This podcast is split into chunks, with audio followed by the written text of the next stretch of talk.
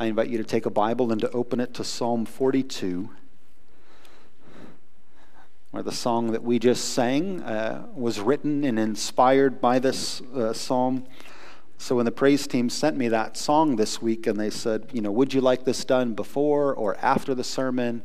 I was like, could we just do that instead of the sermon? Like, could we just sing the song, pause, pray, sing it again, maybe have a time of prayer again, and then sing it again? Like, it, it is uh, appropriate. So I'm, i was glad when they were willing to do it before and after so that we can sing it again.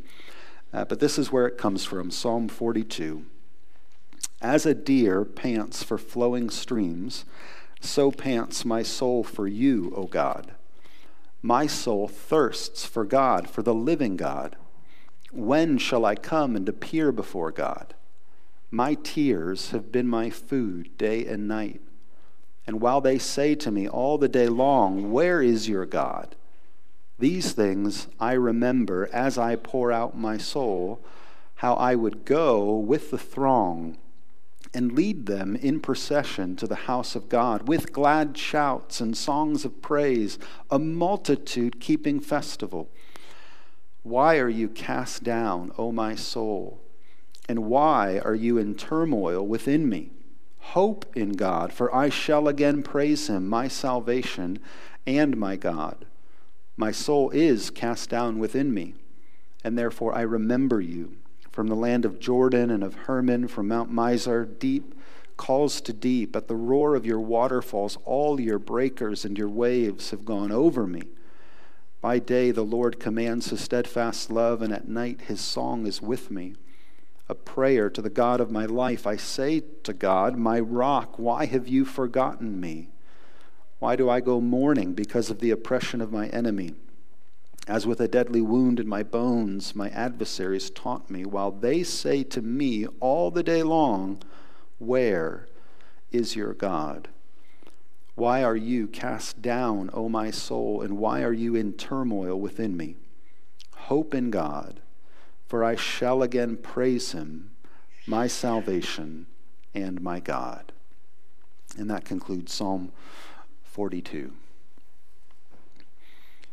it's clear, uh, hopefully, to you that the psalmist is going through an incredibly challenging time. And there's a few clues within the psalm of what that might include in his life and what's adding to the weight of those challenges. But the way the psalm opens is a recognition on the part of the psalmist that in all of the difficulty and challenges that he's experiencing, the prayer that he wants answered the most and the need that he has the greatest to be filled is to sense anew the presence of God with him. That he's, he's thirsty and longing for intimacy with God. There are many other things going on and many other things that could be uh, changed and adjusted. But he recognizes uh, in a way that uh, Jesus would then teach in the, the Sermon on the Mount that if we seek first the kingdom of God, then all the other things will be added to that. And he's gotten to that place where his deepest longing is to say, What, what I need the most and want the most, God, is you. And so he says, My soul thirsts for God.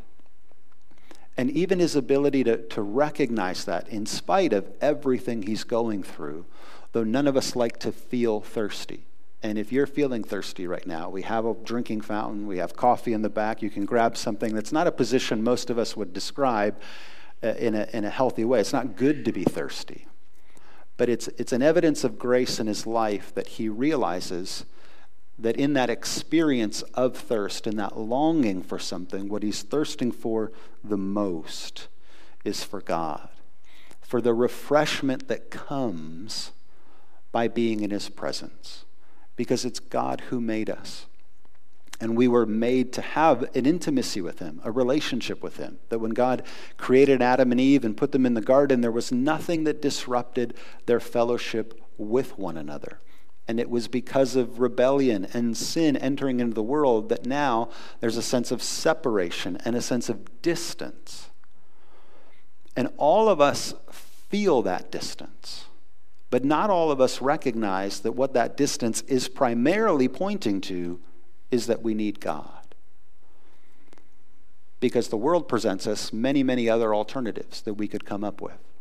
We feel lonely, and so we think if I just uh, got into a relationship with someone, I would be happy. And then we can be in a relationship with someone and think, well, if I just had children, then maybe I could be happy. Or we're in school and we might think, if I could just get out of school and get into my career, then I would be happy. Or in my career, if I could just reach this certain uh, status within it, or this certain sense of financial stability or security, then I would be happy. Because deep down, all of us know that we need something more, something additional, something stronger to hold onto. And there's nothing wrong with desiring a relationship. There's nothing wrong with desiring a family or that our education would manifest itself in a career, whatever it is. Uh, those things aren't bad. But what this psalmist has come to recognize is that behind all of those is actually ultimately our need to be reconciled with God. That He has made us in His image.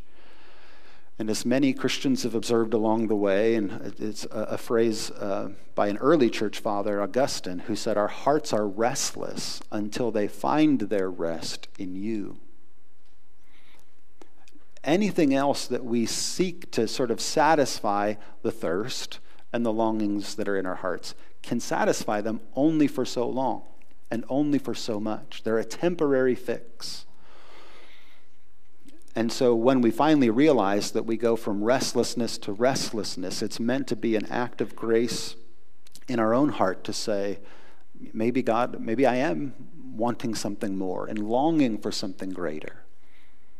And when we recognize that what we ultimately long for and desire is God Himself, then uh, we realize that He's working on our hearts from the inside out to help us to see that so that we don't get stuck constantly pursuing things that will never satisfy. Instead, we can finally fix our attention on the only thing that will satisfy. Uh, this is in a book called 10 Questions to Diagnose Your Spiritual Health by Donald Whitney. This is one of those books that when I first read it, I thought, this would be a good book to reread every couple of years because it's just sort of diagnostic questions um, to assess how well we're doing in our spiritual life. And the first question is Do you thirst for God? Um, but this is uh, something that he says is the reason a, a person thirsts for God is because the Holy Spirit is at work within him. And then he goes on to quote uh, Charles Spurgeon, reflecting on Psalm 42 When a man pants after God, it is a secret life within him that makes him do it. He would not long after God by nature. No man thirsts for God while he's left in his carnal and unconverted state. The unrenewed person pants for anything sooner than God. It proves a renewed nature when you long after God. It is a work of grace in your soul, and you may be thankful for it. And then Donald goes on to reflect God does not ignite within us a thirst for himself in order to frustrate us. God creates a thirst for himself so that he can satisfy it with himself. And so that's an act of God's grace that we would choose the soonest possible uh, option um, to just satisfy the most immediate need. And it's a work of God's grace in our own hearts to actually draw us beyond what is the most immediate option for satisfaction and to say, no, I think what I really need the most is God Himself.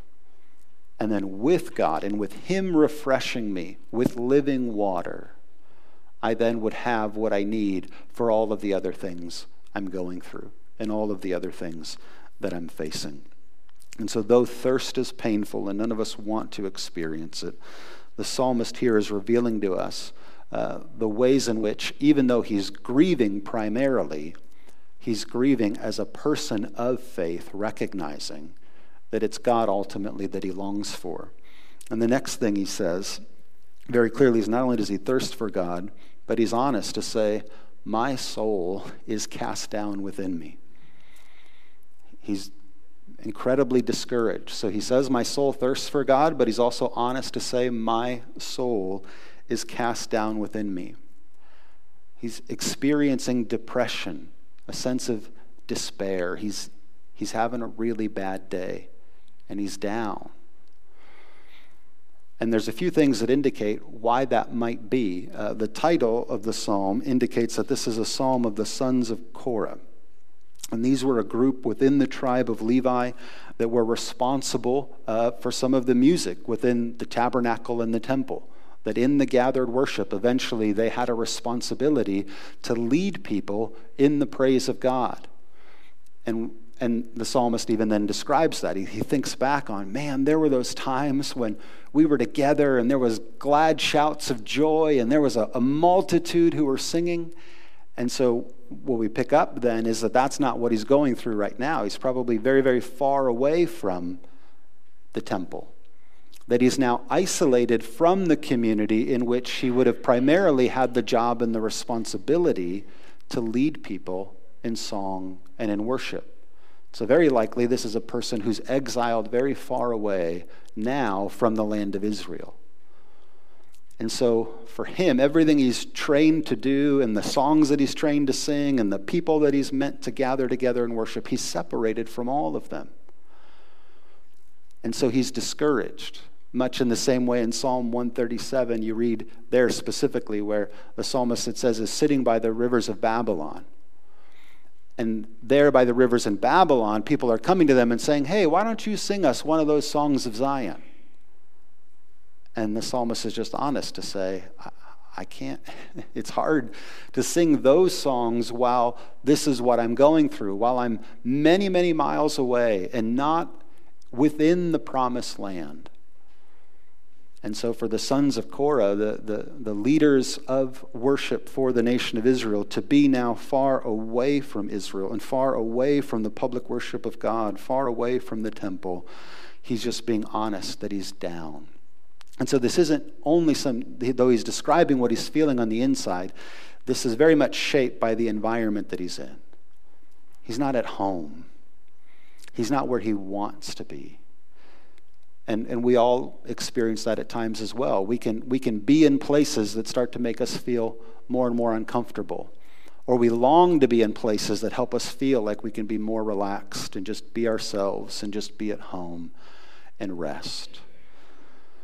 We prefer that. Uh, one of our children is, is a, we call him a homebody. He just likes to be home. And so a Saturday is just an amazing experience when there's this usually a sense of we can be home longer, we don't have to get up and get dressed sooner, or things like that. And even if we go places that he enjoys, there's a sense of like, when can we get back home? Because there's just, man, it's so nice to be at home and stay in your pajamas for a long period of time. You can just tell it affects like the emotional well being of him. And so it's a little think a little over a year ago now, but all of a sudden it was a Saturday, and Amy and I came out of our rooms, and now I have a suit on, and she has a dress on, and I'm getting dressed and ready, and it's a Saturday, and he just looks at us. He's like, "What? What are you doing?" And we said, "Oh, Alma's about to come over. Mommy and Daddy are going to go for a wedding." And he goes, "Well, that's one way to ruin a Saturday." I said, "Oh, I'm going to remember that you said that." And if the Lord grants me the opportunity in the future, I will tell you that you said this at one point in time in your future. But for him, this idea that you would disrupt the, the joy and the simplicity, the relaxed nature of being at home for anything, like why would you, why would you do that to yourself?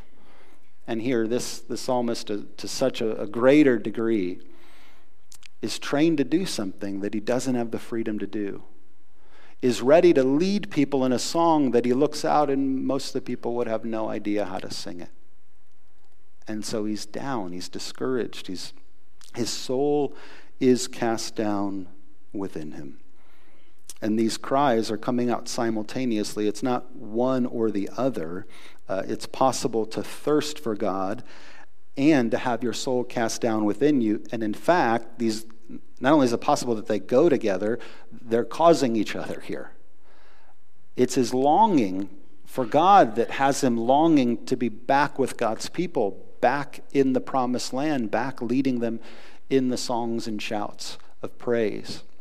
He wants to be in that area that is familiar, not just so that he could be more comfortable, but so that he could do freely what they were trained to do, to honor God in this way. And so none of this, even discouragement, depression, or despair, comes from a lack of faith. It comes from inside a genuine love and a desire to be able to do the things that God had created him to do.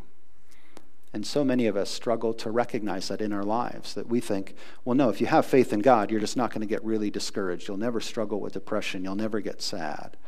Whereas more often than not, sadness comes in our lives, not because we don't believe in Him, but because we really do care about Him and care about the people or the circumstances that He's put into our lives. If you love your kids, you will be really cast down within your own soul when you see them suffer and walk through hard times, or you see them make bad decisions and you wonder what's going to happen to them. If you care about humanity, you grieve in your own heart and your soul is cast down within you when you see the outbreak of terrorism and violence. That it's not because you don't believe in God, it's because you do believe in God and you believe in what He said about the sacredness of human life and the responsibility we have to protect it at all stages of life that causes you to grieve at times and to be cast down within your own soul when you see that so much that dishonors God is happening around you. If you read through the Gospel of John, one of the phrases that John uses about Jesus is that his soul, multiple times, became greatly troubled. What an amazing phrase to use to describe our own Savior that as he got closer and closer to the cross, that his own soul became troubled. Because as a holy God and as the Holy One sent from the Father, how could it not grieve his own heart to see the sin around him? How could it not grieve his own heart to see so many of his people reject him? And he knew what they were going to do when they themselves didn't even know how far they would take their sin against him. And he knew it. And so his soul was troubled because of it. Not because he didn't believe in his father or believe in his father's plan, but there was still a time in the Garden of Gethsemane when, in prayer with his father, sweating drops of blood, he prayed to his father, if there's any other way. Can we do this any other way? And if not, then your will be done. Let's do it the one way it has to be done. But that's the type of prayer offered by somebody who is troubled at times with what is before them because he understood the seriousness of it, um, the depth of sin and rebellion that was going to be taking place uh, by the Roman authorities and also by the Pharisees and the Sadducees against him.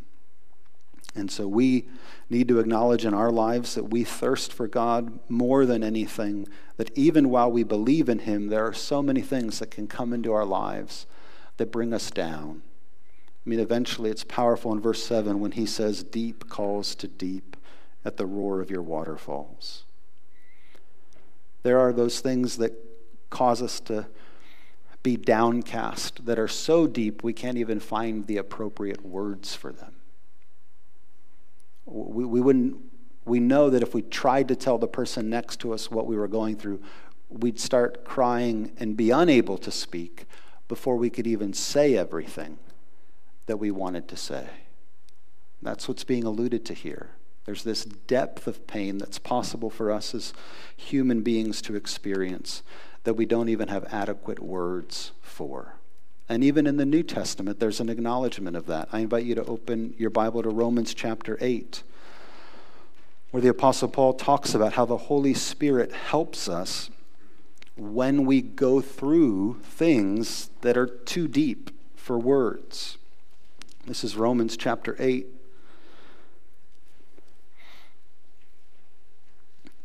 And we're just going to read a, few verses in 26 and 27. But it says, likewise, the Spirit helps us in our weakness, For we do not know what to pray for as we ought, but the Spirit Himself intercedes for us with groanings too deep for words. And He who searches hearts knows what is the mind of the Spirit, because the Spirit intercedes for the saints according to the will of God.